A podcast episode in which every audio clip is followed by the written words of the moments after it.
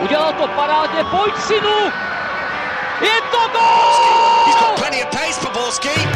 And can he find the finish? Zaplašil. Ale Benevena, neuvěřitelná záležitost! Teď to chtělo přijedat Karlovi do běhu. Teď to chtělo o chviličku dřív. Heinz.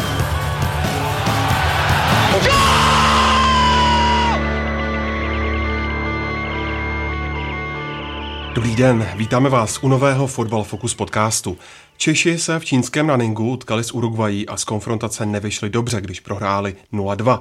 Co napověděl přátelský duel a jak dál s národním týmem? Dokázala odepisovaná 21 svůj potenciál, když porazila v důležitém zápase o euro silné Chorvatsko 2-1? Zvládne Sparta v Teplicích konečně vyhrát?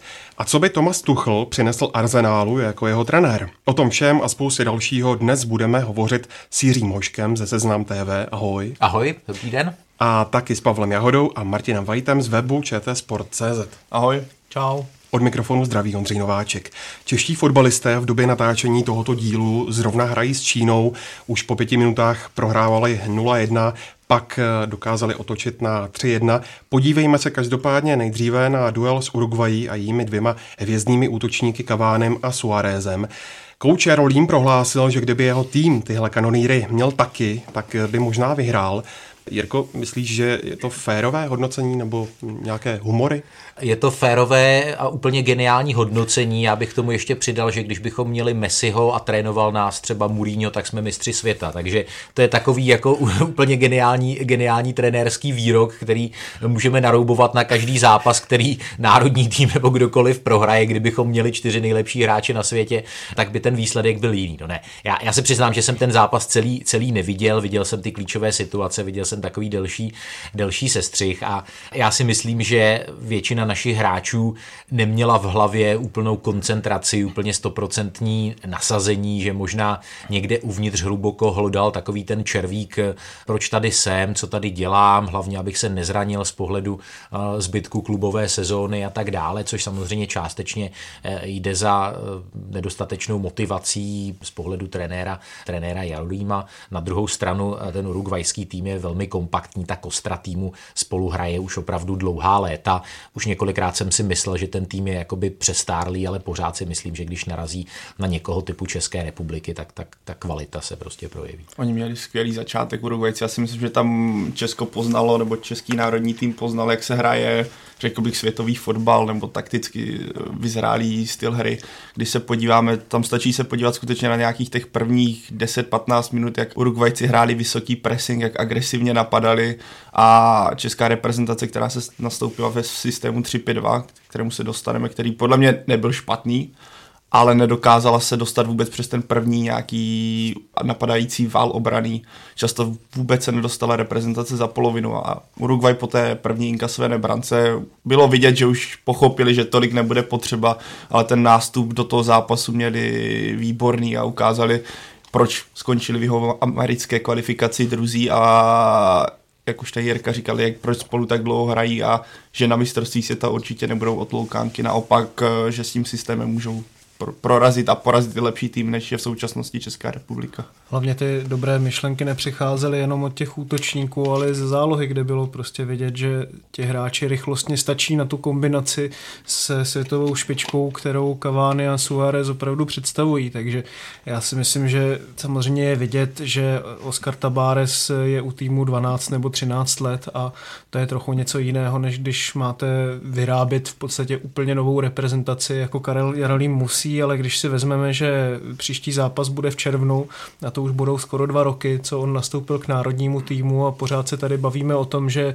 eh, národní tým je v nějaké fázi přestavby a vlastně nevíme moc, co chce hrát, nebo eh, že tam nevidíme žádný posun nějaký markantní ve stylu hry, tak si myslím, že to je trošičku začíná už to být alarmující, když samozřejmě nechci to přehánět, protože jde pořád jenom o přípravné zápasy. A tohle jsou samozřejmě návyky z klubu, kdy je vidět, za co, za které týmy třeba ty hráči hrají a roste s nimi právě, když máte v klubu Suareze a Cavaniho, tak ten váš výkon s nimi určitě bude růst, kdy vám oni určitě řeknou, jakým stylem třeba by chtěli, abyste se pohybovali. Tam byly některé pohyby, některé náběhy skvělé, všechno bylo v rychlosti. Naopak Češi já teďka budu hodnotit takový ten začátek, kdy Uruguay už potom začala hrát tak, jak hrál, když vedete 2-0 v zápase, kdy doletíte přes půl světa do Číny, tak myslím, že už se jim taky ke konci nějakým způsobem se nepotřebovali nikam hnát, ale bylo vidět všechno v rychlosti, technika samozřejmě trošku lepší, menší ztráty.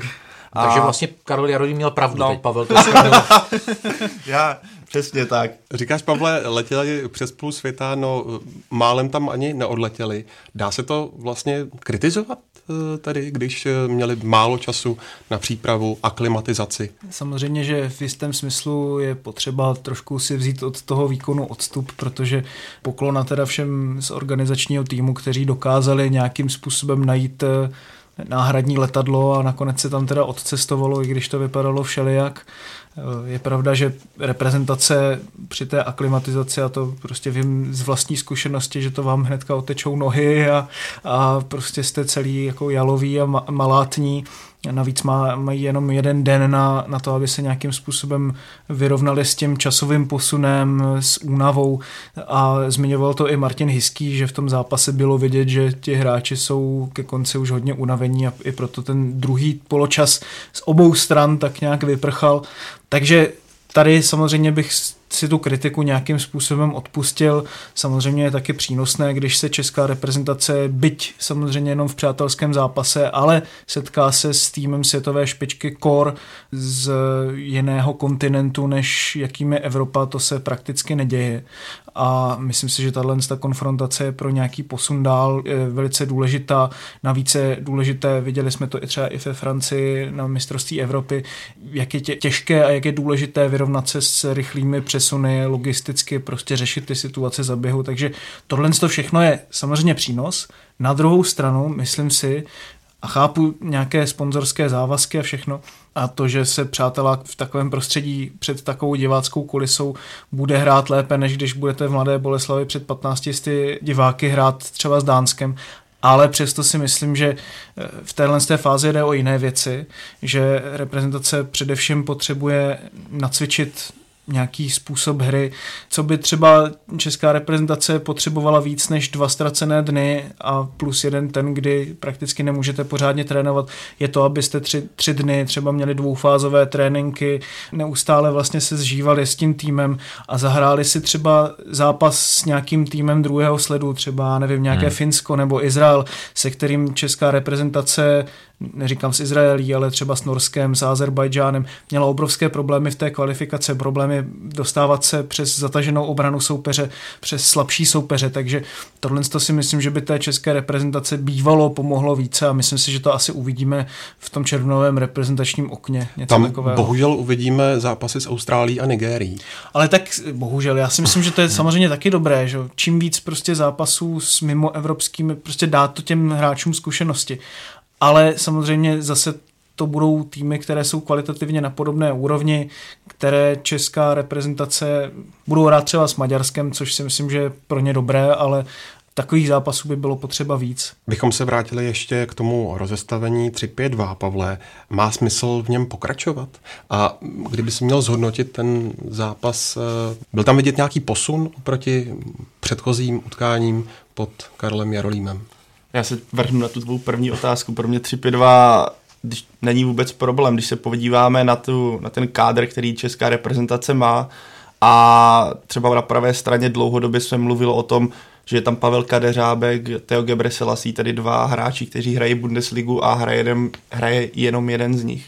Tak proč je nevyužít oba? Navíc uh, obecně mi se zdá, osobně se mi zdá, že právě křídelní hráči nejsou zrovna slabinou české reprezentace, naopak je kde vybírat když třeba vezmeme, ještě se budeme potenciálně bavit o tom, kdy se uzdraví Jan Cíkora a sedl by si ve Slávi na té pozici, kterou asi bude hrát a sedla by si forma, tak je znovu kde brát. Takže za mě v pořádku je to určitě cesta proti těmhle silným soupeřům, podle mě i proti slabším soupeřům, ale musí ten systém fungovat a pokud to mám hodnotit ten zápas Uruguay, ono je to těžké nějakým způsobem to hodnotit, když dostanete v desáté minutě zbytečně góla z penalty, kdy tam bohužel Nevím, to by asi odpověděl Jiří Pavlenka a obrana, kdy se tam naprosto nedomluvili. Ten útok byl každopádně velice povedený ze strany. Mně se strašně líbilo když opomenu všechny Suarezovi a Cavaniho technické schopnosti, jak on je na to, jak je malý, tak jak má výbornou práci tělem. Ono to tam bylo v několika, bod, několika momentech v tom zápase vidět, ale zejména u toho gólu, jak on si skvěle odstavil Součka, který je o dvě hlavy větší, skvěle si ho odstavil, naběhl si do prostoru a dal zařídil penaltu, která byla naprosto hloupá. Nejprve obrana levá strana, které se vůbec nedařilo v tom zápase, nebo vůbec, která to nestíhala, ať už to byl Novák, Bořil, který střídal po špatném výkonu, ještě mu bylo špatně, ten se právě neaklimatizoval, Friedek byl taky nevýrazný. Jedině ta pravá strana, kde byl Kadeřábek s Gebreselasím, který pozici, on sám říkal, že stopera hrál poprvé v životě od základu a musím uznat, že si vedl v té pozici velice solidně nebo solidně na, to, na tu úroveň nebo na, na to, komu čelil, vlastně čelil řekněme dvou nejle, jeden z nejlepších útočníků světa, tak to bylo solidní vystoupení z jeho strany, ale bohužel u prvního gólu byla chyba a pokud Češi do toho zápasu šli s nějakou taktikou, tak vám to okamžitě rozmetá. Proti týmu jako je Uruguay od desáté minuty mít manko 1-0, to je problém pro každý tým. A navíc, když vezmete, v jaké formě jsou bohužel v současné době čeští útočníci. Michal Krmenčík na jaře zatím nezachytil tu formu, kterou měl na podzim. Patrik eh, Šik, na něm je znát, jak je, on má schopnosti kopací, jakou má techniku, on, je to všechno vidět. Bohužel tam je jakési sebevědomí, nějaké manko v sebevědomí, větší rozehranost. On tohle, když, když se podaří dohnat jednoho dne, což věřím, že ano, tak to bude vypadat také jinak, ale potřebujete se opřít v tom útoku o ty útočníky a bohužel to nebylo. A ještě dodám poslední věc, než předám slovo problém a to byl teďka ještě, jak jsi říkal o tom, že se hraje zápas s Čínou. I v tomhle prvním poločase zápase s Čínou to bylo hodně znát, teda předtím, než se to otočilo i díky šťastným gólům, to každý se podle mě už to viděl teď, když to posloucháte, tak je finálovka české reprezentace. Už proti Uruguay to byl problém a v zápase proti Číně, kdy ten první poločas je obléhali, potom inkasované brance, tak opět finálová přihrávka, nějaké eh, trefit spoluhráče v ten adekvátní moment a v adekvátním prostoru je velký problém nebo byl velký problém. Já si myslím a navážu na to, co tady zaznělo před několika minutami, je podle mě důležité a už je nejvyšší čas eh, prostě vystavět nějakou základní kostru toho nového týmu. Martin říkal, že ta transformace už trvá vlastně dva roky a, a, ten, a ten základní kámen, já nemám pocit, že, že by byl položený. Já myslím, že jsme se o tom už v jednom z minulých podcastů bavili. Podle mě je, je naprosto jednoznačně třeba říct, že je třeba postavit tu reprezentaci na Daridovi, Barákovi, Janktovi, Šikovi, pokud by nebyli zranění, pokud, pokud samozřejmě budou plus minus pravidelně hrát a, a kolem, kolem nich obalit nějakého toho sněhuláka, plus samozřejmě už zmiňovaný Gebre Selassie, Kadeřábek, to bych určitě považoval za dvě jména, která by ten trenér, ať už to bude Karol Jarolím nebo kdokoliv jiný, měl na tu soupisku psát eh, úplně nejdřív. Mně pořád připadá, že, že, se, že se příliš, příliš experimentuje, že, že je příliš men, která se zkoušejí. Zkusil bych to opravdu ustálit, eh, nedělal bych pořád ten pokus eh, omyl, pokus omyl.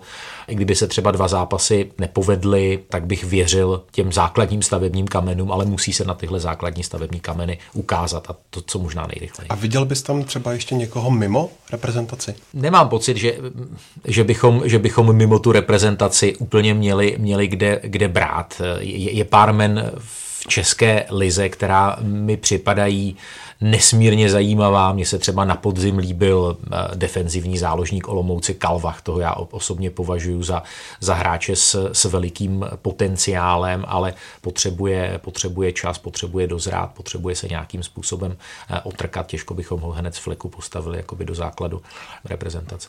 Taky si myslím, že Jarolím už zkusil prakticky i z toho širšího základu, eh, jakým český fotbal disponuje vlastně všechno možné. Takže tam ani vlastně nejde říct, eh, koho ještě jako dál zkusit, pak už bychom chodili do nějakých týmů, jako je Bohemka. Teďka vidíme, že polovina základní sestavy je postavená proti Číně na, na hráčích, kteří prošli Jabloncem v určité fázi za posledních pár let, takže já si myslím, že tam, tam už není moc kam sahat. Co se týče toho rozestavení, ještě když se k němu v krátkosti vrátím, myslím si, že hra na tři stopery dává smysl v zápasech proti silnějším soupeřům, kdy je možné hrát reaktivně, kdy je možné hrát na protiútoky, kdy je možné přehušťovat střed. Teď to mělo taky smysl vlastně systematicky proti eh, rozestavení 4-4-2 měla česká reprezentace výhodu, protože měla o jednoho obránce navíc, než jsou ty dva útočníci, ale stejně ta hra působila neuvěřitelně chaoticky při každém průchodu eh, Uruguayců českou obranou, takže tam je možná potřeba, kdyby třeba místo 3-5-2 bylo 3-4-2-1 nebo něco takového, kde taky by bylo potřeba, aby čeští stopeři byli konstruktivnější v rozehrávce. Vidíme, že třeba Juventus hraje 3-5-2 eh, na různé soupeře, nebo hrával, ale měl tam Bonucciho, prostě, který je neuvěřitelný v tom přechodu vlastně do útoku, je základním stavebním kamenem v té rozehrávce a nikým takovým česká reprezentace prakticky nedisponuje. Možná někdo jako Suchý nebo Kalas někdy v budoucnu, ale zatím se na nich Nevím, jestli se na nich dá úplně stavět. Suchý třeba nepředvádí dlouhodobě moc dobré výkony v reprezentaci. Nebo tam třeba zkusit na stopera dát někoho, jako je Souček, ale ten to normálně nehraje v klubu, takže to už je potom takové lepení té sestavy jako nezávidím tu úlohu sestavovat tu obranu, protože tam je třeba 6-7 stoperů, kteří jsou kvalitativně na velice podobné úrovni a je to hodně těžké to nějakým způsobem na nich postavit, když vidíme, že třeba Brabec který by třeba byl tím základním stavebním kamenem před, před rokem, vůbec nehraje v Chenku nebo velice málo. Kalas taky může třeba v příští sezónu zase si ho Chelsea stáhnout zpátky a zase třeba nemusí vůbec hrát, takže tam to nezávidím, ale na druhou stranu takovéto zá, záložní varianty typu Gebre Selassio, kterému už 32 nebo 33 zkoušet ho ještě na stopera, to mi přijde, jak říkal Jirka, jako pokus omyl. I když hrál hmm, třeba dobře. Ta, tam byl problém úplně naopak podle mě ta sestava byla, nebo ta rozestavení bylo správně, akorát ta brání bylo strašně pasivní hráči, přitom když se stáhli do toho obraného bloku, tak mělo strašně, Uruguayci měli strašně moc prostoru na nějakou práci s míčem, přičemž při tom rozestavení se dalo pracovat úplně jiným stylem. Pro mě, jak jsme tady už se bavili o nějakých možnostech a tady, tady se bavíme o stoperu, tak pro mě by byl za zkoušku určitě Jemelka, který neuvěřitelně vyrostl, je mladý a přijde mi, že on právě je takový ten stoper, který má tu konstruktivní rozehrávku, je vysoký, na svou výšku je atletický typ, nebo není to žádný takový ten hrubián, který někoho ubije hlavičkově, takže tohle je určitě cesta Hmm. Já, jsem, já jsem na to sám zvědavý, jako, jakým stylem se tohle vyvine, ale je to, jak, jak už tady Jirka naznačil, nebo kluci, je to často pokus omyl. Pro mě Naopak eh, teďka první základní sestava proti Číně, já rozumím, že se letí přes půl světa, ale to jsou takové ty zápasy, kdy se skutečně už teda můžeme zkusit nějaký, nějakou tu kostru, nějaký, zase tam dojde k mému počtu obrovských změn, že v podstatě nevznikne žádný automatismus mezi těmi kluky. Ale zase já si na druhou stranu si myslím, že ty automatizmy si ty hráči musí donést klubu, že reprezentaci se to jen tak nenaučí, že čím za lepší kluby budou hráči hrát, tím samozřejmě se to projeví ve hře reprezentace. Ne? No. A tady ještě jedna důležitá poznámka, Pavel správně zmiňuje, v reprezentaci je strašně důležité Dokazují to třeba Němci, Španělé, kteří mají kostru týmu postavenou na čtyřech, pěti hráčích z těch nejsilnějších klubů, jako je Bayern, Real, Barcelona. Třeba v minulosti, když eh, Michal Bílek dokázal s týmem postoupit na euro, tak najednou vlastně to překopal a postavil to na hráčích z Plzně. Potom třeba Vrba stavil na hráčích ze Sparty, kteří, kterých tam bylo třeba 4-5 ale teďka momentálně nevidíme nikde v českých klubech, že by se takovéto nějaké jádro formovalo. To, Možná v budoucnosti... Jablonec. No, přesně tak, no, Jablonec, jo, maximálně. Nebo možná v budoucnosti Slávě. Ale jako ti hráči jsou strašně roztříštění všude po Evropě, i všude po Česku hmm. a vytvořit mezi nimi vlastně nějaké automatizmy takhle umělé vlastně během pár dní je prakticky nemožné. Ještě když se to, tady to točení tím kádrem, točení v obraně, když se to třeba srovnám s 21, ke které se dostaneme a vidíme, že třeba Brabec nehraje v Belgii, v 21 třeba taky teďka byli krajní obránci, kteří nehrají nebo hrají jenom v juniorkách a přesto jim Vítězslav Lavička dlouhodobě věří, chce na nich stavět, nejenom teda Vítězslav Lavička, ale celý jeho trenérský tým, který je mimořádně teda erudovaný ale eh, jako něco takového právě v té české reprezentaci prostě nevidím, no, Ačkové. A ono zase, Kalas měsíc už nehraje ve Fulhamu, dostal se teďka mimo sestavu, Šik taky nehrává, takže Ono zase bych to úplně takhle neviděl a pokud bych měl ještě tomuhle říct, jak mě teďka napadlo, tak jsem rád, že naopak uh, trenér Jarolím, i když ono zase není moc kde brát,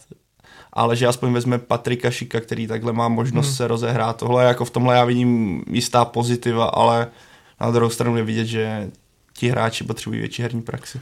No, dvě věty ode mě. Podle mě je strašně cené zahrát si proti Uruguayi a vidět vlastní nedokonalost v tom, že máte o čtvrt vteřiny, půl vteřiny méně času, než co vy považujete za nějaký vysoký standard hry, že tady existuje vlastně ještě nějaká forsáž, nějaká vlastně nějaký maximální výkon, ve kterém jiný tým, špičkový tým je schopný hrát 65 a 70 minut. To si myslím, že je důležité a to je taky věc, podle mě, ke které my teprve musíme, musíme dospět. Taková schopnost vyspělých týmů je právě měnit tempo hry. Uruguay, Uruguay se vytvořila náskok a, a, a potom v podstatě opravdu podřadila z té čtyřky na trojku, na dvojku a my, my v podstatě zatím máme jenom takové jakoby dva extrémy. Jo. Mám pocit, jako, že buď vidíme tu v vozovkách flákající se reprezentaci, a nebo, nebo reprezentaci jakoby skutečně chytající se toho posledního stébla, hrající na 100%, ale ono ještě vlastně by měly být nějaké minimálně dva mezistupně.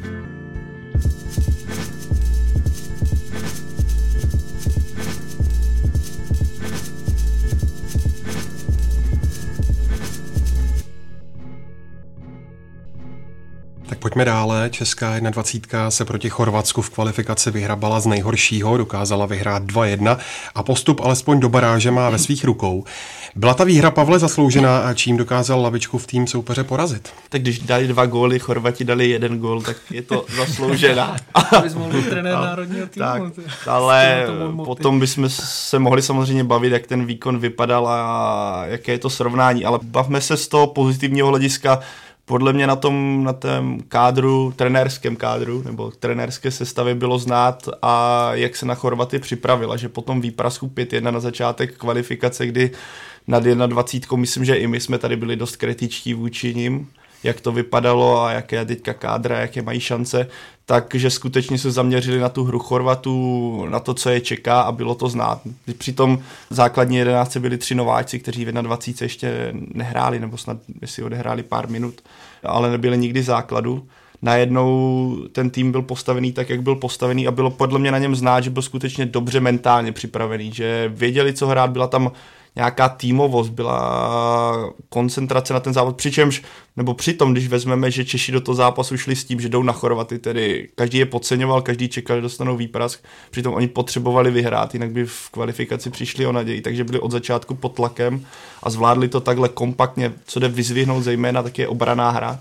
Ano, Chorvati tam měli, řekl bych, spoustu šancí, které smrděly gólem, jak se říká, a bylo tam takové to pověstné štěstíčko, protože kdyby vyšel některý od, od Rasinák, vyšla by střela Haliloviče, který tam předváděl, bylo vidět, jak je to, že ten hráč je úplně někde jinde. Když se podíváme na, tu, na ty obě jedenáctky, tak to byl kluk, kde bylo vidět, že hraje ve španělskou ligu pravidelně, že je to obrovský talent, který prošel Barcelonou, nebo myslím, že stále hráčem Barcelony.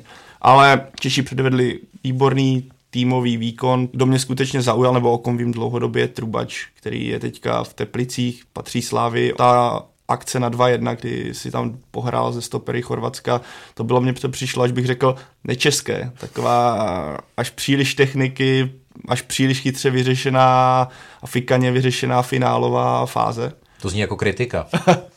ne, samozřejmě je to pozitivně myšlené, protože to je přesně vidět takové, takové typ hráče český fotbal potřebuje, ten, co má talent, řekněme, od pána boha, jak se říká. On akorát o něm je znám, že úplně nevím, já ho neznám, takže ale mluví se o něm, že úplně v hlavě ten přístup není stoprocentní, takže určitě on, pokud si to v hlavě srovná a bude hrát více, tak tohle by mohla být cesta navíc jak tady bylo zmíněno, Roman Macek nehraje v sérii B, ale ukázal se, já taky člověk ho nevidí, ale ukázalo se, že on by taky mohl být, mít se při sebou solidní budoucnost, protože technicky tak on nebyl na tom vůbec špatně.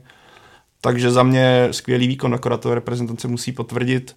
Ale co si teda musí člověk všimnout, co se týče nějakého potenciálu do budoucna na klubové sféře, jak jsou na tom Chorvati jinde. Tam je, bylo spousta individualit, který třeba netvořili tak týmového ducha, týmový výkon, ale přesně tam tolik individualit, které můžou uspět ve světovém fotbale. Na to bych navázal. Já, já mám pocit, že u Chorvatů bylo daleko víc hráčů, kteří už hrají opravdu jakoby dospělý fotbal. Jo. Možná prohráli jedna, dva, ale, ale tam vyloženě bylo vidět eh, dospělé, vyzrálé fotbalisty, kterým to zrovna třeba ten den nelepilo a, a správně zaznělo, že tam opravdu byl z chorvatského pohledu jakoby kopec, kopec smůly.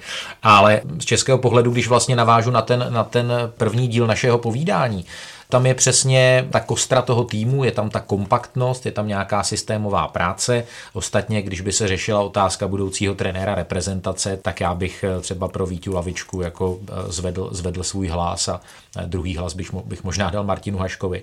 Myslím si, že tam je opravdu koncepce a myslím si, že naši na ten zápas byli právě připravení i v tom, že si řekli, fajn, jako myslím si, že bude několik situací, kdy nás Chorvaté právě jakoby individuálně přehrají, ale, ale byli naši na to jako psychicky připravení a, a podle mě i proto uspěli.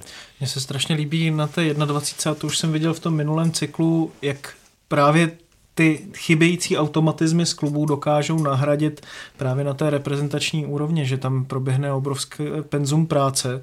Viděli jsme to třeba právě u toho druhého gólu Trubače. Tam to nebyla jenom individuálně skvěle zvládnutá akce, ale celý ten tým vlastně strašně zamotal hlavu těm obráncům, protože jednak panák nabíhal neustále více do šíře a roz, roztahával ty, ty stopery. Hmm. Z druhé strany tam nabíhal Hašek, který potom dával gól a takovýchto náběhů, situací, kdy si český tým dokázal poradit, protože tam neustále byl někdo před hráčem s balónem, těch bylo neurékom, jak by se řeklo na východě, takže si myslím, že v tohle, z tohohle z toho pohledu je to strašně pozitivní a s tím, co říkal Jirka, že pro mě je taky vlastně jako Vítězslav Lovička eh, jedním z hlavních kandidátů na postrenéra Ačkové reprezentace, protože byť se třeba Pavel Kadeře, abych to zmiňoval, že chybějí lídři, chybí vlastně větší taková tvrdost eh, od těch českých hráčů a víme, že s tímhle s tím třeba Lavička ve Spartě mýval problémy, tak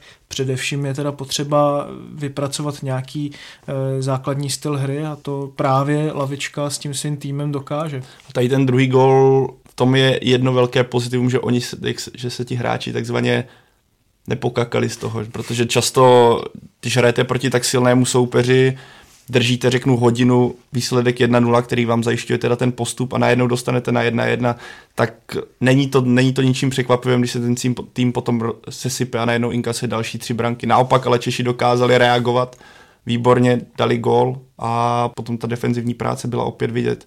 Ale aby jsme nebyli jenom pozitivní, podle mě ten zápas taky dost ovlivnilo to, že dali Češi v desáté minutě branku. Kdybychom se tady bavili o tom, že ten rok nevíde a bude to do 30. minuty 0-0, tak možná to vypadalo úplně nějak jinak. Ale to už to jako kdyby. Hodnotil bych to velice kladně ten zápas pěkně, ale bude se rozhodovat teďka v Řecku, když tam reprezentace prohraje, tak to bude zase trošku něčem jiném. Češi budou hrát v eh, šanty a domácí tým zatím ztratil jenom dva body za domácí remízu s Chorvatskem. Bude to, Jirko, ještě těžší zápas než teď s Chorvatskem? Asi to bude psychicky těžké navázat eh, na ten zápas, protože žádné dva duely na jakékoliv úrovni vlastně nejsou stejné. To si myslím, že ten, ten, ten zápas s Chorvatskem v podstatě naši budou muset eh, svým způsobem vyhnat z hlavy začít úplně jakoby na nové, nové startovní čáře, ale myslím si, jak zaznělo, mají, mají vlastně všechno ve svých rukou a podle mě budou vědět eh, přesně, co mají hrát, což třeba u našeho Ačka nemám vždycky ten pocit a pevně věřím, že mají velmi dobrou naději uspět. Já si taky myslím, že tam naděje určitě je, protože Řekové vlastně odehráli jenom jeden zápas s nějakým těžším soupeřem a to byl právě ten domácí zápas s Chorvatskem, jinak to vlastně mají za sebou ty eh, nejslabší soupeře, což je samozřejmě chválihodné, že všechno to, co potřebovali, tak vyhráli, ale na druhou stranu... Uh, Oni tam mají ve skupině Bělorusko, San Marino... No a ještě snad Moldavsko, mm-hmm. tuším, že tam je. Takže vlastně s těmito všemi soupeři oni už se potkali snad s výjimkou jednoho se všemi dvakrát, takže tam je to vlastně až tolik nevypovídá o té celkové síle toho kádru, já bych řekl. Ještě se musíme telegraficky zastavit u 19. Luboše Kozla, která se na rozdíl od Loňska neprobojovala na euro a nezopakuje tak semifinálovou účast, i když byla možná považována za ještě silnější výběr. Martine, proč to tentokrát nevyšlo? No je to samozřejmě zklamání, protože kvalitativně ten tým měl možná ještě trošku navíc, zvlášť co se týče zálohy a útoku. Na druhou stranu, když se podíváme na tu celkovou kvalitu toho kádru, eh, myslím si, že zvlášť v obraně tam nenajdeme tak asi kvalitní hráči nebo hráči, kteří by momentálně plnili tu úlohu v prvoligových klubech, jako ji plnili třeba Chaluš nebo Alex Král eh, v minulém tom cyklu, což se podle hodnocení Luboše Kozla taky v tom zápase s Řeckem projevilo, že tam se prohrálo v tom klíčovém zápase, kdy oba týmy museli hrát dva bank, se prohrálo 2-3 podle jeho hodnocení. Já jsem teda bohužel neviděl ani vteřinu z jednoho zápasu, jak už teda s Polskem, kde to skončilo 0-0, protože nikde nebyla dostupná videa ale podle jeho hodnocení prostě Češi nestíhali rychlostně. Na druhou stranu bych určitě nelámal nad těmi e, hráči hůl. U té 19 to takhle bývá. Ty týmy často bývají nevyrovnané a ty, které bývají nejvyrovnanější a dokáží to nejvíc nahradit tou týmovostí, tak ty se nejvíc prosadí. Jinak si myslím, že tam vždycky jsou třeba tři, čtyři hráči, kteří se prosadí i na třeba jenom prvoligové úrovni, ale zbytek prostě, kteří, kteří ne. Takže v tomto směru tak je důležité poznamenat, že měli těžší soupeři než, než loni. Navíc loni to měli domácí kvalifikace, kde, kde byli s Rakouskem a podobně. Teďka to bylo v Itálii, s Řeckem vlastně už a s Polskem taky hráli, takže si myslím, že tady je tohle potřeba poznamenat.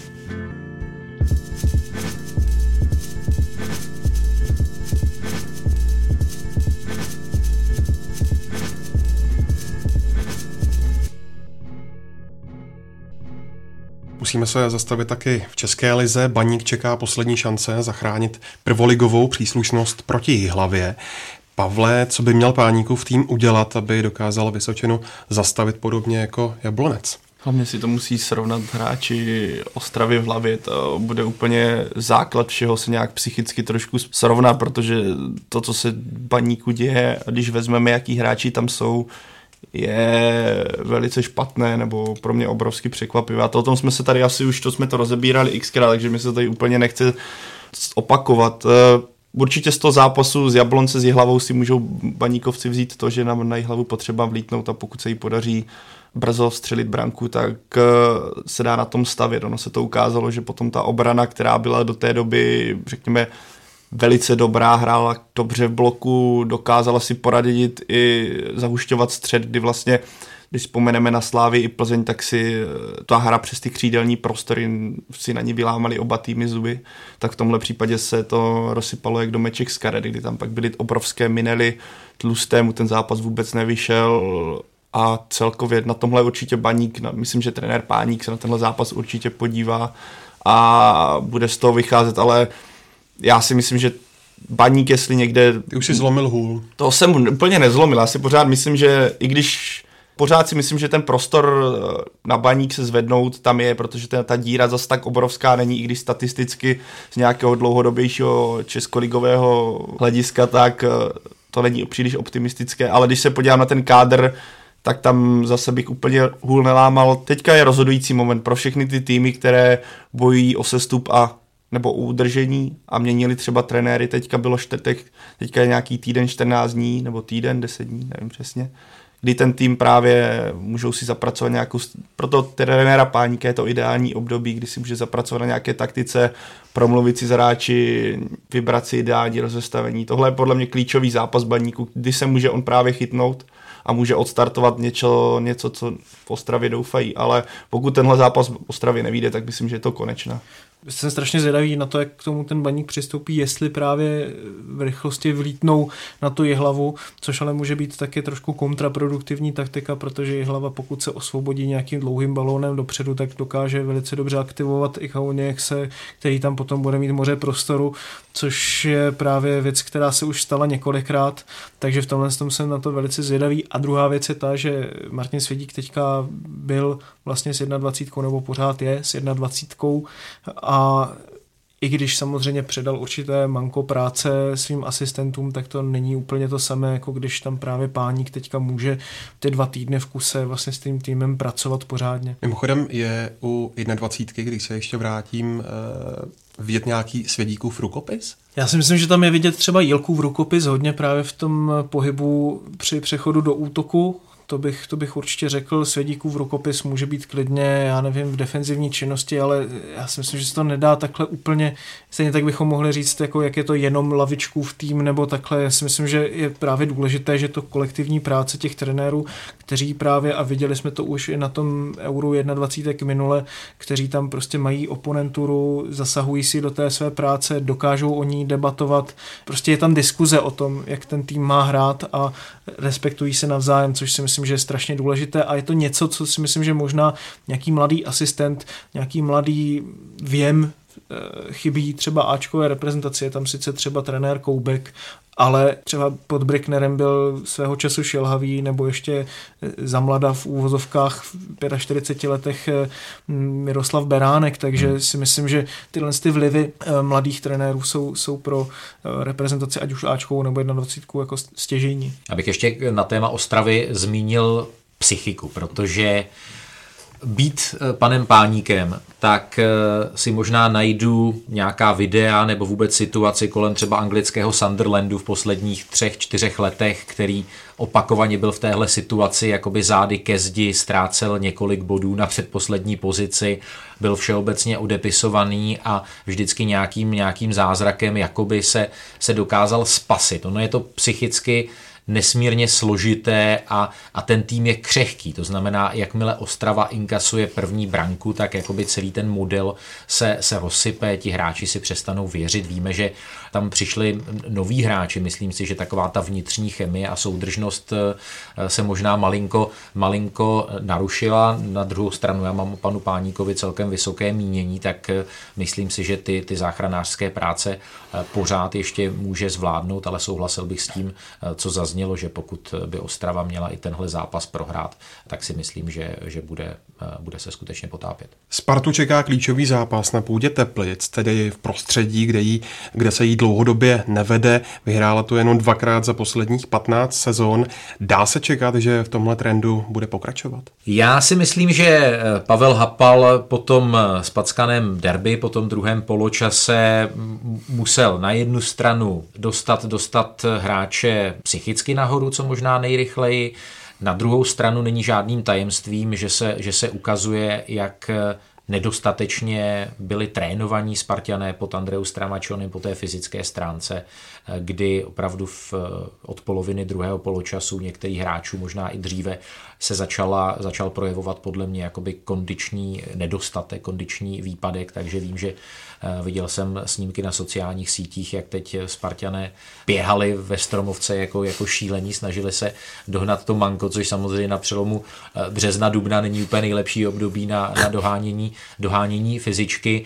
A nevím úplně, jestli takové to eh, teplic je pravda, že, že Sparta tam opravdu nemá dobrou bilanci takovým způsobem, s takovým způsobem funguje a určitě to není úplně nejsnadnější soupeř. Když, když to porovnám s těmi soupeři, jaké Sparta měla rozlosování v začátku té jarní části, kdy nedokázala doma porazit Brno, nedokázala vyhrát v Karvine a tak dále, no tak, tak Teplice to zase jako není úplně snadný soupeř. No.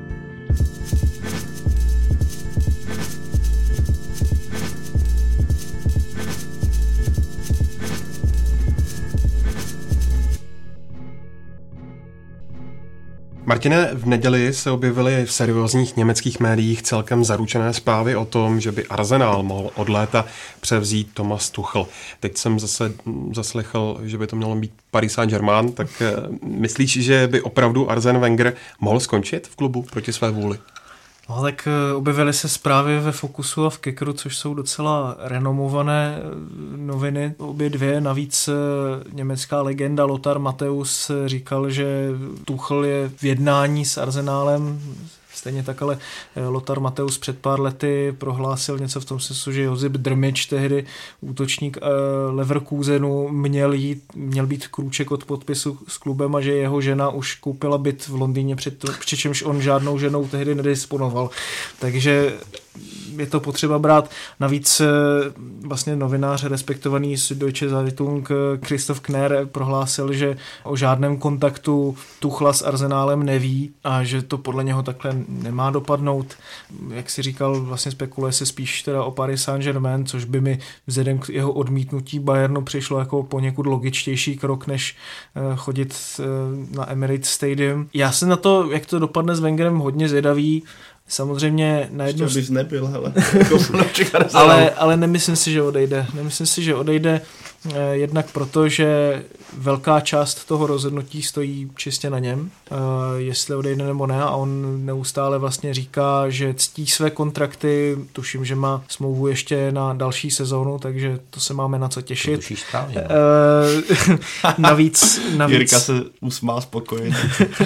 navíc majitel Sten Kroenke vlastně pořád z toho klubu vydělává, i když samozřejmě ta pozornost diváků je neustále menší, vidíme stále se více vyprazňující se tribuny na Emirates Stadium, ale on samozřejmě vidí, jakým způsobem to dopadlo třeba v Manchester United eh, po odchodu Alexe Fergusona, kdy ten tým na to, aby vlastně stagnoval a vlastně udržel tu i stále se horšící vlastně výkonnost, vynakládá obrovské množství peněz a proto se vlastně i vedení toho klubu, mluví se o tom, že Krenkeho syn Josh spolu s eh, ředitelem Ivanem Gazidisem by chtěli někoho jiného než Vengra, o čemž vlastně svědčilo i takové Gazidisovo ticho loni, když se teda vyjednávalo o novém Vengrově kontraktu.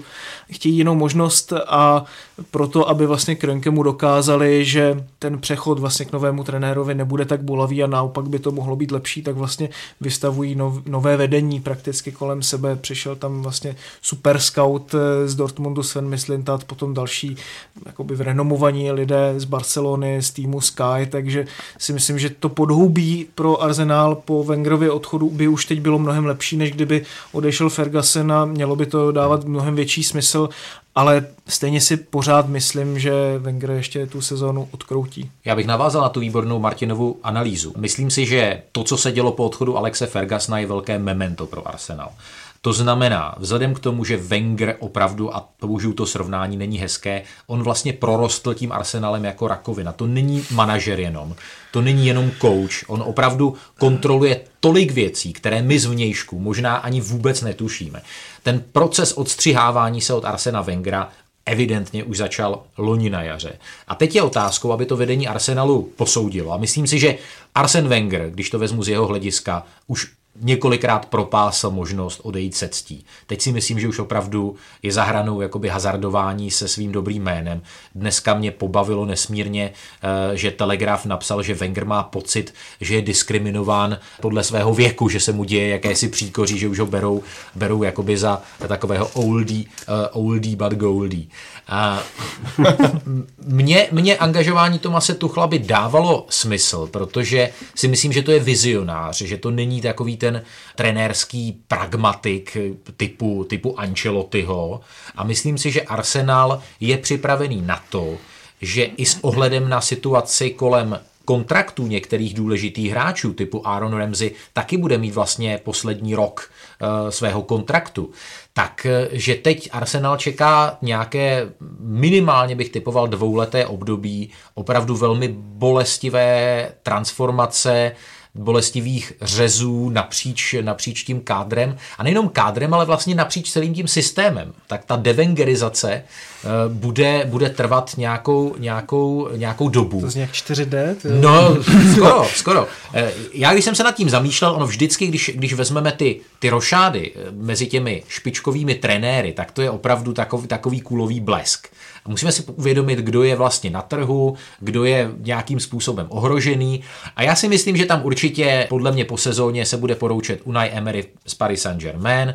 Otázka je, kam by mohl jít Unai Emery. Zase si myslím, že třeba pro Unai Emeryho, byť si nejsem jistý, jak je na tom s angličtinou, myslím, že ne moc dobře, by, by třeba Emirates představovalo zajímavou destinaci. Osobně si myslím, že vzhledem k tomu, že Arsene Wenger je francouz, tak já bych osobně si myslel, že Arsene Wenger velmi pravděpodobně by naopak mohl skončit Paris Saint-Germain. Takže uvidíme. To bych jim přál. upřímně řečeno. Já si třeba myslím, že pro Arsenal by určitě byl velice dobrou možností, kdyby angažovali Tomase Tuchla. Otázka je samozřejmě, protože už v Dortmundu se objevovaly spekulace, že měl velké problémy právě vztahově eh, s dnešním vlastně ředitelem scoutingu Svenem Myslintatem, že se tam hodně pohádali a kvůli vlastně Tuchlovi i Myslintat odešel přičemž se teda nakonec poroučil i Tuchl, takže tady vztahově prý to nebylo úplně ideální ani s Obameyangem. Vidím tam tři jména, která jsou pro mě teďka asi nejlepší pro Arsenal v současné situaci a to je Max Allegri, který ale si myslím, že nejspíš bude pokukovat eh, výhledově po pracích spíš v Realu Madrid, možná hmm. Paris Saint-Germain v nějakých opravdu úplně nejšpičkovějších klubech. Pak je tam Mauricio Sarri, který, o kterém se spekuluje v souvislosti s Chelsea, tam by to dávalo obrovský smysl, protože on dokáže pracovat s těmi hráči, které už má k dispozici a nechce kupovat nové, což by i pro toho majitele bylo vlastně v tento moment ideální. No a pak je tam ještě Leonardo Jardem, který si myslím, že by byl skvělou možností, protože on je pragmatik trenérský, má vazby na Monaco, kde vlastně působil svého času i Arsene Wenger a má Mohl by pořád si přivést Tomase Lemara. Přesně tak. Takže Překvapený, ty možnosti... neřekl Simeone, o který ho vždycky zmiňoval. Samozřejmě jako Simeone je velice dobrá možnost, ale s angličtinou na tom prý není úplně dobře a hmm. očividně, očividně je to prostě trenér, který opravdu sází na to být v klubu svého srdce, ať už je to teďka v Atletico, nebo to třeba bude v budoucnosti Inter Milan. Nemyslím si, že eh, do toho anglického prostředí, ať už by šel vlastně kamkoliv, že by úplně ideálně zapadal. Nevím, nevím nějak mi to tak jako přijde, ale to je spíš jenom jako nějaký můj osobní pocit. Ale primárně bych teda chtěl říct, že si myslím, že Wenger po téhle té sezóně neodejde. Já tohle bych rozporoval. Já si myslím, že to rozhodnutí už, už padlo. Uh, nevíme, jaké, nevíme, jaké je. Ta smlouva podle mě s někým už je předjednaná. A víme, že ta práce trenéra musí začít v podstatě už v květnu po závěrečném hvězdu té, té poslední sezóny. Plus zase letos nás čeká to specifikum, že je mistrovství světa, to znamená zase ten čas na přípravu spolu s dovolenými bude, bude kratší. Samozřejmě ty špičkové týmy jsou plné reprezentantů, kteří, kteří budou hrát v Rusku. Viděli jsme to v posledních letech vždycky v případě těch velkých turnajů, že některé kluby vlastně měly problém s tou, s tou adaptací těch velkých hvězd. Ten začátek nové sezóny nebyl, nebyl několikrát nejlepší. E, uvidíme. No já ještě, ještě bych zmínil jedno jméno Antonio Conte, který podle, podle mého pevného přesvědčení podle mě v Chelsea, v Chelsea skončí. Tam, tam by vlastně ten jeho eh, přístup na ten pracovní trh eh, mohl tady tu spirálu taky jako ještě zajímavým, zajímavým způsobem jako zarotovat. Mně by se ještě líbilo jedno jméno. Početýno. Jako, hádej které, to, to byl takový pěkný krok, něco jak Sol Campbell před 17 lety. Jakože by šel do Arsenalu. ne, to zapomeň, to zapomeň. Ne, ne, ne, to je samozřejmě to jenom takový. Jsem čekal, že tady padne foreček ze Stramačionem, ale...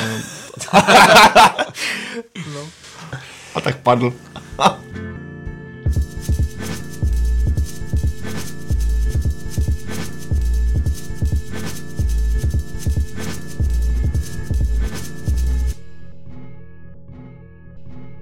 Mimo pozornost velkých klubů v Premier League proplouvá na sedmém místě Burnley.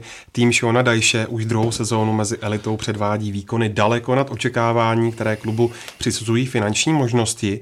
Eh, Jirko, měl by podle tebe Dajše dostat prostor v některém z anglických velkoklubů? No já si myslím, že tu, tu práci, kterou odvádí, je opravdu třeba obrovsky ocenit, protože když se podíváme na soupisku Burnley, tak to je totálně jakoby no-name klub v letošní sezóně ještě ho postihlo zranění klíčového hráče brankáře Toma Heatna, který vlastně v posledních dvou sezónách byl takovou dvojkou až trojkou anglické reprezentace.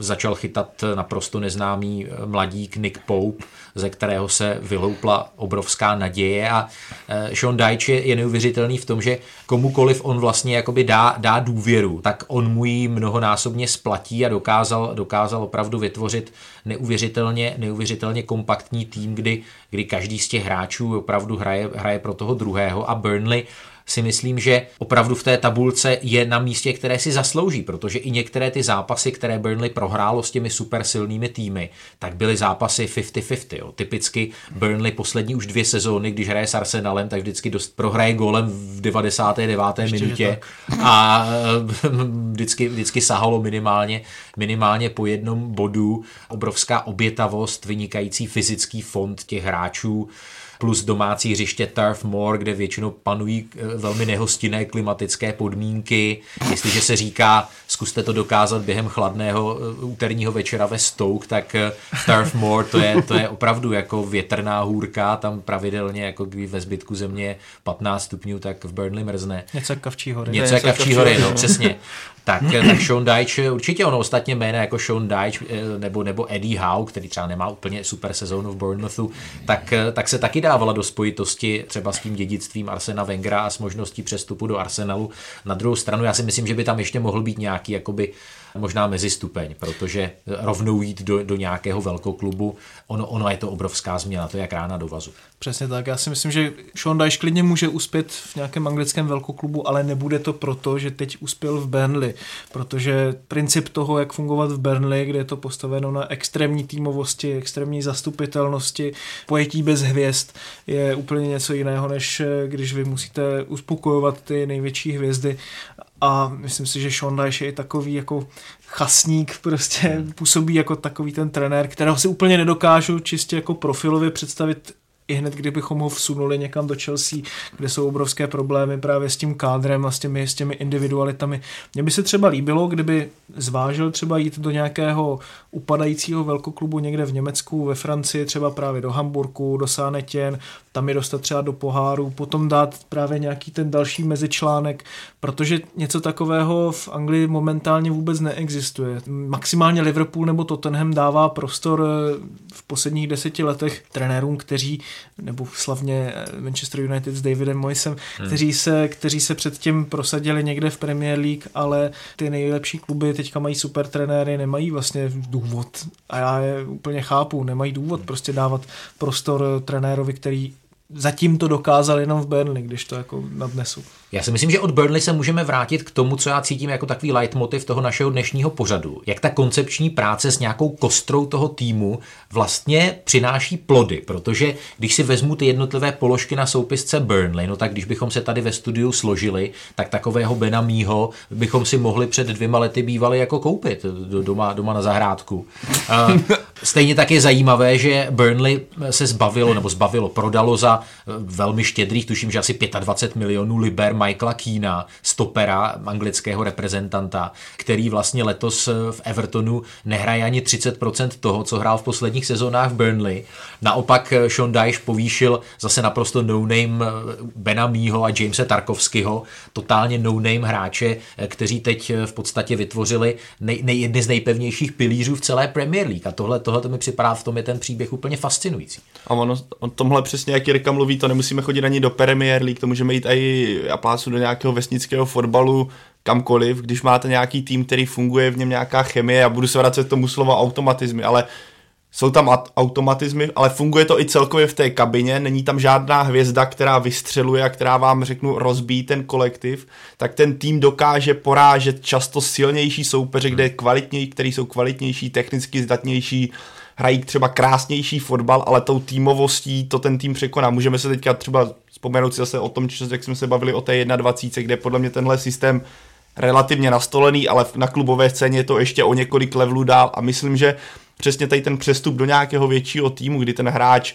v tom malém týmu neznámém vyniká, má skvělé výkony a pak přestoupí do většího kádru za obrovské peníze, ale tam je najednou takové konkurenční prostředí, kterého a navíc nové prostředí, není tam, nemá tam řeknu kamarády, tady je tam spoustu faktorů, které z něj právě udělají toto a myslím, že tohle je jeden z mnoha příkladů, kdy to takhle dopadlo. Myslím, že kdybychom si teďka sedli a netrvalo by to dlouho, tak bychom tady napsali list takových hráčů, kteří po x sezónách, kdy hráli skutečně dobře, přestoupili najednou za obrovské peníze do nějakého výborného týmu a tam totálně vyhořeli a pak přestoupili úplně. Často se stává tyhle, tahle trasa je taková přestup, Turecko. To je taková tradice, ne v Anglii, ale když vezmeme evropské ligy obecně, tak takhle tenhle příběh bývá často takhle zakončený Tureckem nebo přestupem do nějakého týmu, kde se berou především Turecku peníze. tě vítá i starosta. Tak.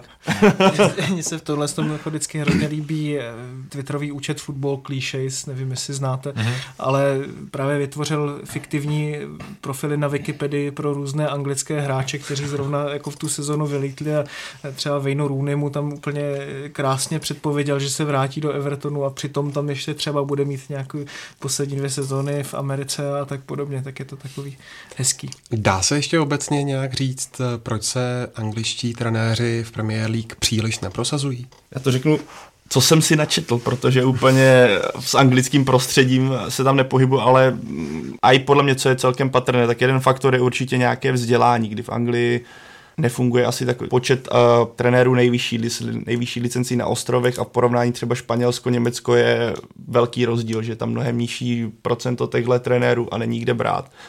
A tohle mě možná doplní Martin tohle. Ale co se týče dalšího, tak když vezmeme Premier League jako celek, kdy je tam spoustu zahraničních eh, vlastníků a pro, co je pro vás atraktivnější, přivést si teda trenéra, který, který má nějaké jméno, než právě zkoušet ty domácí trenéry, kterým bychom dali šanci a uvidíme.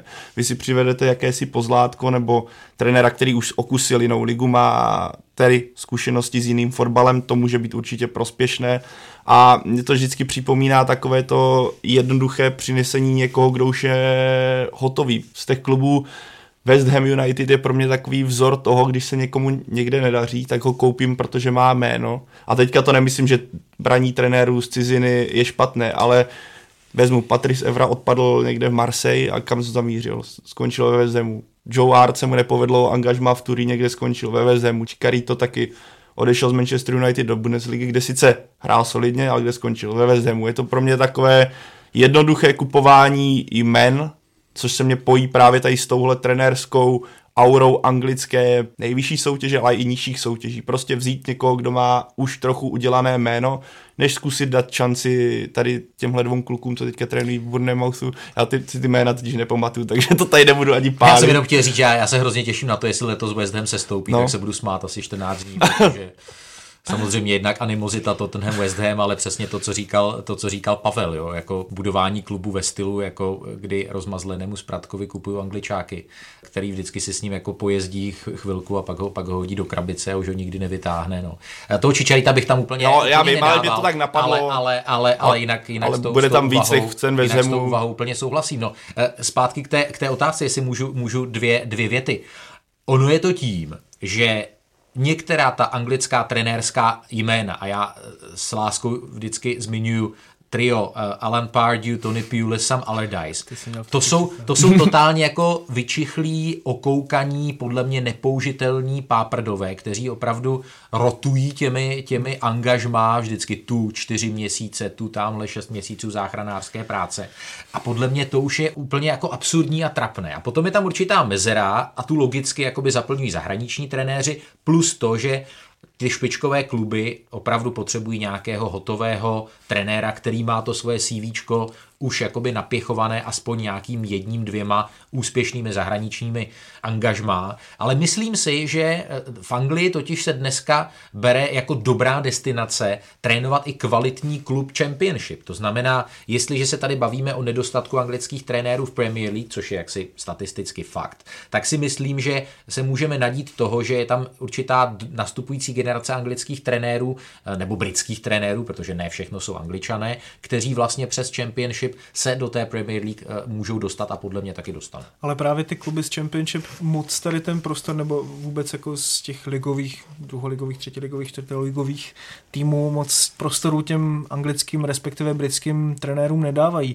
Tím, že vlastně netlačí nějak bota z penězi a neustále se bojí, jestli postoupí aspoň do toho playoff, nebo jestli se stoupí, ten tlak je tam obrovský na každý zápas, není tam pořádně čas pracovat nějakým způsobem dlouhodobě. Navíc jsou tam právě takovýhle vlastníci dost často třeba Venkis nebo Pčelíno prostě v Lícu, kteří hmm. vidí nějakou možnost dostat se do Premier League, kde by pro ně spadl obrovský balík z penězi prakticky za nic. Takže to nějakým způsobem pořád zkoušejí a vlastně taky tak trochu trapně. Tak ta Championship je tady v tomhle tom hodně, hodně zvláštní soutěž, přitom ale Anglie má trenéry mladé, kteří by si zasloužili prostor. Viděli jsme to třeba loni na těch eh, různých mistrovstvích Evropy nebo mistrovstvích světa těch mládežnických kategorií. Vidíme, že třeba Graham Potter, který eh, s Östersundem dokázal dojít do vlastně vyřazovací fáze Evropské ligy a porazit na Emirates Stadium Arsenal. Ten jestli nebude do pár let dalších někde v nějakém anglickém klubu a třeba aspoň v Championship nebo League One, tak to považuji za obrovské selhání anglického fotbalu, protože co jiného už má dneska vlastně mladý anglický trenér udělat, než jít někam do zahraničí, zkusit se tam vypracovat, udělat úžasné výsledky a vlastně dostat se, dostat se zpátky domů, protože jinak ta cesta moc nevede, ale, ale těch, těch men, která mají potenciál je tam spousta, třeba Steve Cooper, Keith Downing, eh, kteří trénovali 17, 19 nebo Paul Simpson 20 dovedl k titulu mistrů světa. A mě trošku překvapuje, že když se podíváme na trend a plácu Německo, tam je to hodně patrné, kdy se dává prostor mladým trenérům, kterým je třeba 30 let a vidíme to, ať už je Hoffenheim a nevím, jestli se časově dostaneme, ale k tématu Šalke, kdy je v současnosti 32 letý trenér, hmm. tak je vidět, že tady tyhle mladé hlavy dokáží naopak, i když jsou neskušené, tak nějakým tím, jak se snaží vzdělávat a jakým tempem nebo jakým směrem se udává moderní fotbal, kdy skutečně je to už tolik propracované do detailu a mladí lidé často prostě mají našlapané veškeré videa, pak se tady točí tyhle veteráni a pokud se, jak jsem naznačil ještě West Ham, teď jsem si uvědomil, Watford mě, pro mě přijde úplně to samé, to je takové jako nákup, prodej, nákup, prodej, odejde trenér, najednou přijde úplně jakákoliv koncepce mi tam chybí dlouhodobějšího hlediska a potom se ty kluby točí tam, kde se točí a třeba zrovna ten West Ham pro mě je naprosto nepochopitelné, jako když se teda vyhrával z té championship, že se vrací úplně tím samým směrem dolů a je to tady tohle, přesně, vezmete, dáte dítěti hračku, pojezdi si a jedeme, ten Watford pro mě je to samé, že jo, kdy tam přišli eh, Prédl a tady tyhle typy přišel ten Argentinec, co dával útočník. Zaráte, ten taky přišel, odešel. Zase byl po chvilce odejít. Takový ten pokus omyl a tohle mi na, to je přesně, co říkal Martin, protože máte tolik peněz, že vám je to úplně jedno, že pustíte tam klub, tam klub a Protože jedeme dál. fanoušci v Anglii jsou strašně jako náchylní k tomu jako každou sekundu překopávat. Ono se teda říká, že všichni jako hrozně chtějí dávat prostor těm trenérům. Já si myslím, že to není úplně pravda, co se týče třeba nějakého herního pojetí. Pamatuju si, jak mi můj kamarád Chris, který pro nás eh, píše eh, blogy Pohled z Anglie, které velice doporučuju, mi říkal, že chodí na Leeds a to je prostě jednu vteřinu, oni chtějí, proč to nehrajete po zemi, proč to nehrajete hmm. po zemi, když to nejde po zemi, a proč to nekopneš tím jako do vzduchu a snažíš se toho zbavit toho míče, jo? takže tady tahle náchylnost k tomu neustálému jako povětrnému smýšlení je tam obrovská, samozřejmě to, živí, to samozřejmě to živí právě i média, takže v tomhle tom je to šíleně těžké pro jakýkoliv klub, protože ten si potom může říct, umít si ruce, říct, hele, my jsme tady zkoušeli přivést ty nejlepší hráče, je to chyba trenéra, my jsme sem dovedli trenéra, který měl renomé a vlastně takhle to tak jako funguje. No. Když zmínil Slíc, a teďka rychle nobočím, tak když eh, ukázali to nové logo, které rychle zase stáhli. Jestli jsem kritizoval Juventus za jeho logo, teď už jsem se na něj zžil, tak tohle bylo, jestli je dno, hnůj, tak ještě tak 100 metrů pod hnojem. Tohle byl pro mě vrchol diletantství fotbalové sféry. A logo černého úhlu. Logo Liberce si viděl? Logo Liberce je proti tom, tomuhle mistrovské dílo hodné Da Vinciho, nebo nevím koho, co se si každý dosadí své.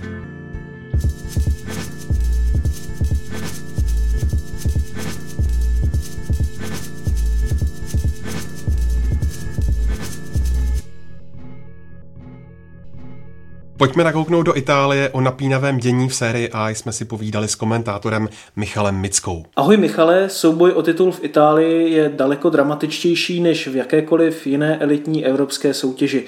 Máme před sebou posledních devět zápasů, Juventus vede před Nápolí o dva body. Kdo podle tebe vyhraje titul? Ahoj Martine, ahoj všem posluchačům. V tuhle chvíli je samozřejmě stále ještě hodně těžké odhadovat, Eh, nicméně já osobně trošku více věřím Juventusu, protože on eh, v tom, jak se říká, umí šlapat. Dokázal si udržet od začátku roku neskutečně konzistentní formu. Eh, v podstatě po celou sezonu držel krok s Neapolí. A já si myslím, že Neapol možná doplatí na to samé, co minulý rok, že Mauricio Sarri prostě nerotuje základní jedenáctku a že ty síly dojdou. Samozřejmě hodně důležitý bude ten zápas vzájemný, který se odehraje v Dubnu na Allianz Stadium. Juventus bude doma. Pokud vyhraje, tak si troufnu tvrdit, že už je to jistota.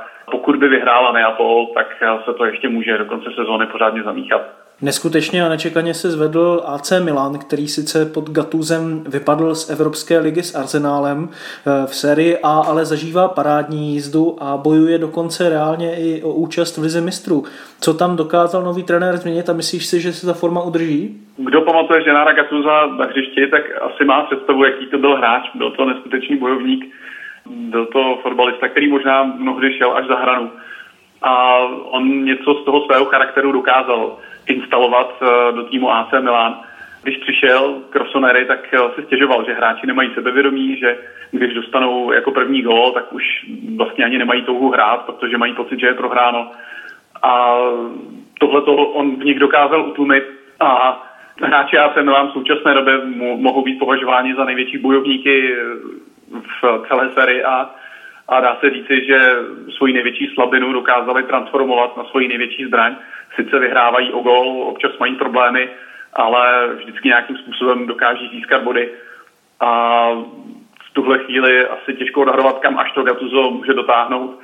Já osobně bych si asi přál, aby, aby dostal šanci a u AC zůstal ještě nějaký čas. Naopak hodně špatně je na tom Udine, které i s Barákem a Janktem prohrálo pětkrát v řadě. Co tam podle tebe nefunguje? On už o tom kdysi v jednom rozhovoru hovořil Antonín Barák, že Sudiné v současné době necítí plně týmovost, eh, že je to mužstvo nebo klub, který tak nějak připravuje hráče pro, pro další přestupy, pro větší kluby v sérii A. A já si myslím, že se to projevuje přesně tímhle způsobem, no, že Massimo Odo, když přišel, tak dokázal to mužstvo nějakým způsobem stmelit, ale pak se mu zranil nejlepší střelec Kevin Lasagna a znovu z těch hráčů mám pocit, že hrají spíš za sebe, než, než za tým. Třeba takový Rodrigo de Paul, to je vynikající fotbalista, ale několik měsíců z něj mám pocit, že se chce jenom ukázat, že Udine je pro něj platforma, jak, jak zvýšit svoji popularitu na, na fotbalovém trhu a v takovém případě dlouhodobě ty výsledky prostě nemohou přicházet. No. Uvidíme, jak to, jak to Massimo odozvládne dále. Já bych samozřejmě Antonínu Barákovi i Jakubu Jemstovi přál, aby Eh, aby se ty výsledky zvedly a aby se třeba podívali do Evropy. A jaký podíl na tom mají oni sami, na těch výsledcích? Já si myslím, že oni jsou hodně pozitivními postavami v tom, v tom současném kádru, že ačkoliv tak trošku načichli tím, o čem jsem hovořil, že každý musí hrát tak trošku za sebe, tak z nich cítím, že, že oni chtějí. Jsou to oba eh, fotbalisté, kteří mají potenciál hrát určitě výše než Udineze a když jsou na hřišti, tak eh, v podstatě vždycky patří k nejvýraznějším postavám. Nechtěl bych vypadat jako někdo, kdo za každou cenu prosazuje české hráče, ale v tomhle případě to myslím platí. O peripetích Ladislava Krejčího v Boloni jsme už mluvili v jednom z minulých dílů, ale ošemetnou pozici má i Stefan Simič v Krotone. Proč se nedostává do základní sestavy a myslíš, že by zpětně bylo lepší, kdyby tento mladý stoper býval šel do Slávie? Stefan Simič má těžkou pozici hlavně kvůli příchodu nového trenéra Valtera Zengy. On v úvodu tohoto ročního série A několik příležitostí dostal a nejvel se úplně špatně, ale Walter Zenga prostě má svoje favority. Navíc je to bývalý brankář, takže on trenérsky samozřejmě staví na defenzívě, chce jí mít stoprocentní. A navíc vzhledem k tomu, kde se Krotone nachází v tabulce momentálně na, sestupovém, na sestupové příčce, tak asi nechce, nechce riskovat, nechce zasahovat do defenzívy, která už tak je trošku pochromaná. Stefan Simič je mladý hráč a, a ty zkušenosti samozřejmě ještě úplně nemá. Takže to je hned několik faktorů, které momentálně nehrají úplně v jeho prospěch. Jestli by v České lize dostával víc příležitostí, to je samozřejmě otázka. Já si myslím, že i takhle, když eh, nehraje pravidelně, může získat eh, nějaký vhled eh, do fotbalu v Itálii ale z herní praxí se to samozřejmě nedá srovnat. No, uvidíme, jak to bude s Krotone, jestli se udrží, jestli se stoupí, to bude pro Stefana v mých očích nejdůležitější. Podívejme se ještě na skok do Německa, kde je ve skvělé formě Schalke, které se dostalo v Bundeslize už na druhé místo. Čím se tenhle velkoklub Jirko, který už 60 let nezískal titul a dlouhodobě nenaplňuje velké předpoklady, dokázal zase vyšplat tak nahoru? No já si myslím zase takovou trošku koncepční prací a myslím si, že se tam sešlo několik eh, výjimečných talentů typu Leona Gorecky, typu Maxe Majera, což jsou mimochodem oba dva hráči, kteří v případě Gorecky 100%, v případě Majera tak 99% budou, eh, budou s Gelsenkirchenem loučit.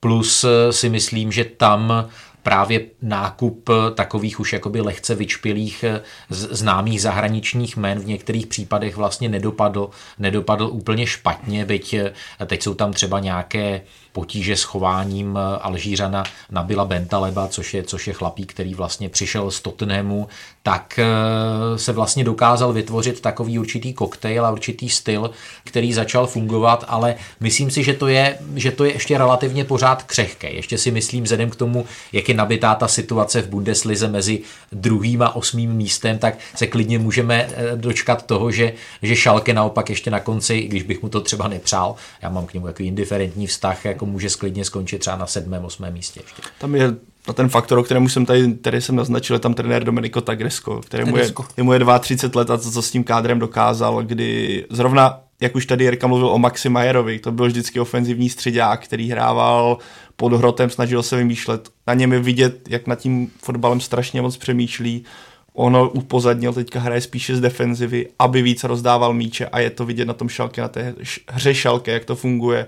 Navíc stylem hry on je hodně flexibilní. Když hráli proti Lipsku, tak hráli s pěti obránci. Když hráli proti jinému soupeři, hrají zase jinak a on dokáže z toho týmu vymáčknout možná i víc, než něm skutečně je, že spoustě hráčů, a teďka nevím ty jména, ale které přivedl, našel jim nové pozice, kdy takový styl Guardioli v Bayernu. Mluví se také často, spousta lidí ho přirovnává ke Guardiolovi, že jak Javi Martinez byl zatažený na stopera, tak tohle on dělá a dokáže z toho týmu dostat něco, co jiní nevidí. A podle mě se to ukazuje na tom hřišti, ale Šalke tady eh, přesně tady ty odchody Gorecký, Majer podle mě taky odejde a on už je to dlouhodobý teda problém Šalke, když se budeme bavit o tomhle, oni nedokáží prodat své hráče nejlepší. Oni většinou to končí tak, že skončí smlouva a oni odejdou za nějakou směšnou částku hmm. a pokud se tohle stane i teďka v létě, což asi nastane u Gorecky, jde do Bayernu, Majer, pokud naváže na to, co teďka nastolil si pod trenérem, určitě někam odejde, tak vůbec nechápu, jak tohle Šalke dělá. Ale jak poskok, poskočili kupředu, výborná práce a myslím si, že když se bavíme tady o Anglii a nějaké snaze přivést nejlepší trenéry, tak by mě vůbec nepřekvapilo, kdyby za pár let právě tohle jméno myslím, bylo v Anglii Premier League, takže by si ho každý měl zapamatovat.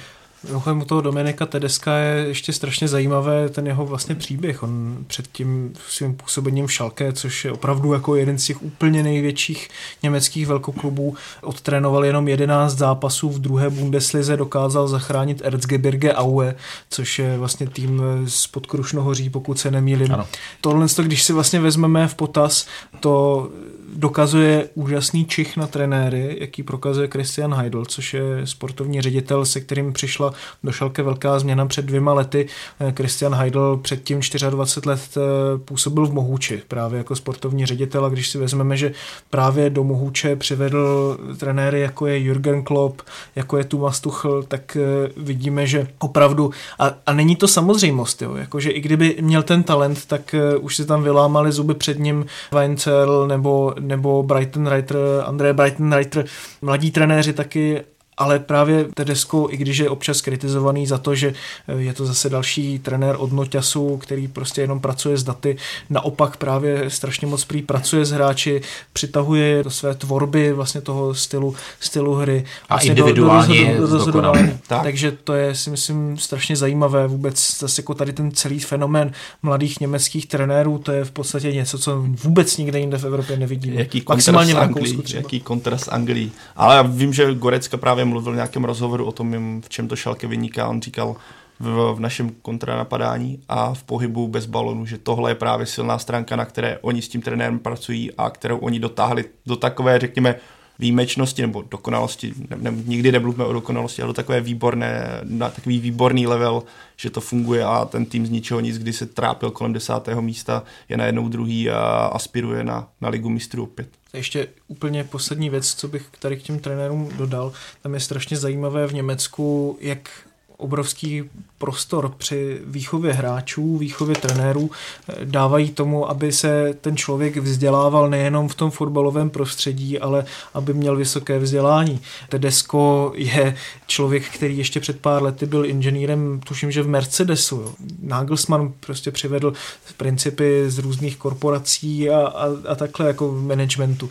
Takže vidíme, ve vidíme, si může přečíst Vergilia v originálu. Přesně tak, přesně tak. Teď vidíme, že hráč Leverkusenu, teďka nevím, kdo to byl, eh, loni mohl hrát čtvrtfinále s Atletikem Madrid, ale nehrál ho, protože skládal maturitu. Když si představíme, že by se něco takového stalo tady eh, v České republice, to, to je nepředstavitelné. To je, no. Jak už jsme zmiňovali, Šalke je výborným příkladem německého giganta, kterému se v posledních letech nedaří. A to je na tom ještě daleko lépe než třeba Hamburg, který poprvé za existenci Bundesligy nejspíše opravdu se stoupí. Dlouhodobě paběrkují i Brémy, jenom druhé lize Norimberg nebo Düsseldorf. Kaiserslautern tam směřuje k sestupu. Mnichov 1860 zkrachoval. Martine, proč se velké německé kluby trápí? Myslím si, že německé kluby, tyto velkou kluby, nezachytili nástup té nové éry, jaký přišel v německém fotbale vlastně v polovině nultých let. Jedna, která s obrovskou revolucí kolem výchovy německých hráčů a taky kvůli tomu, že v Bundeslize na začátku nultých let zkrachovala společnost Kirchmedia, která rozprodávala televizní práva na Bundesligu a zatímco třeba Dortmund ještě nad tady tohle postihly vlastně vnitřní ekonomické problémy. Hamburg nebo Brémy se s tím relativně zžili tím, že měli vlastně velký ten nějaký finanční polštář a Hamburg tehdy byl v lize mistrů, Brémy tehdy vyhráli Bundesligu, jenže oni vlastně jeli pořád ten samý model nákupu vlastně nějakých průměrných zahraničních hráčů, takového v úzovkách nemoderního klubového řízení, zatímco v Německu už se potom postupně začaly prosazovat typy kluby typu Augsburg, Mohuč, Freiburg, které právě sice jsou maličkaté, ale dokázali svým skvělým řízením eh, tím, že vystavili nějakou filozofii od zdola na mladých německých hráčích, udělat úplně jiný způsob toho klubu. A tím, že vlastně kluby nesmí být eh, vlastněné z většiny vlastně firmami, když si vlastně pomineme třeba Leverkusen nebo Wolfsburg, tak vidíme, že u toho Hamburgu, u těch Brém je tady tohle problém, protože oni nedokážou se finančně dostat na daleko vyšší úroveň, než třeba právě, já nevím, Paderborn nebo nějaké takovéhle kluby, aby ten rozdíl v tom know-how eh, byl umenšený. Z dnešního Fotbal Focus podcastu je to vše. Díky moc, pánové, že jste si udělali čas a vám, posluchačům, moc děkujeme za přízeň. Jestli chcete mít naše podcasty všechny pohromadě a poslouchat je offline, najdete nás ve všech podcastových aplikacích a kromě toho je taky můžete odebírat na Soundcloudu a nebo na YouTube a domovskou stránkou je samozřejmě náš web čtsport.cz. Kromě toho budeme moc rádi, když nám zanecháte jakékoliv reakce na sociálních sítích nebo recenze v iTunes a budeme se na vás těšit i příští týden. Do té doby na vás na všech obvyklých místech čeká i biatlonový a hokejový Focus podcast. Mějte se pěkně.